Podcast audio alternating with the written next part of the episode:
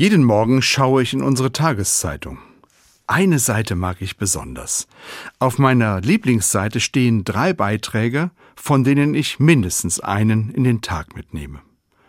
Ein Bild mit einem Sinnspruch, eine Bibelstelle zum Tag und der Witz des Tages. Zu Beginn der Fastenzeit fand ich als Witz des Tages folgenden Dialog. Ich habe gerade ein sieben Tage Fastenprogramm beendet. Machst du das nicht erst seit gestern? Ich hab's schneller durchgezogen. Die Fastenzeit ist jetzt fast zur Hälfte rum und ich muss an diesen Witz wieder denken und frag mich, wie steht es eigentlich gerade um meine Fastenvorsätze?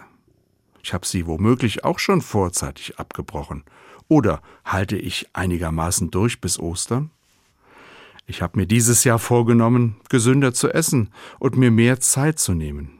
Zeit für Beziehung, Zeit für mich und ja, gegen manche Gedanken zum Fasten, auch Zeit für den bewussten Genuss am Wochenende.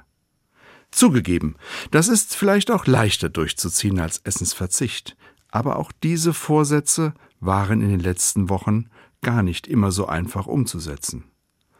Nach der Hälfte der Fastenzeit will ich jetzt mal schauen, wie lief es bisher und was will ich in den nächsten Wochen noch mehr umsetzen. Eines ist klar, Abbrechen steht nicht zur Debatte, denn meine Fastenvorsätze tun mir, alles in allem, sogar richtig gut und machen Freude.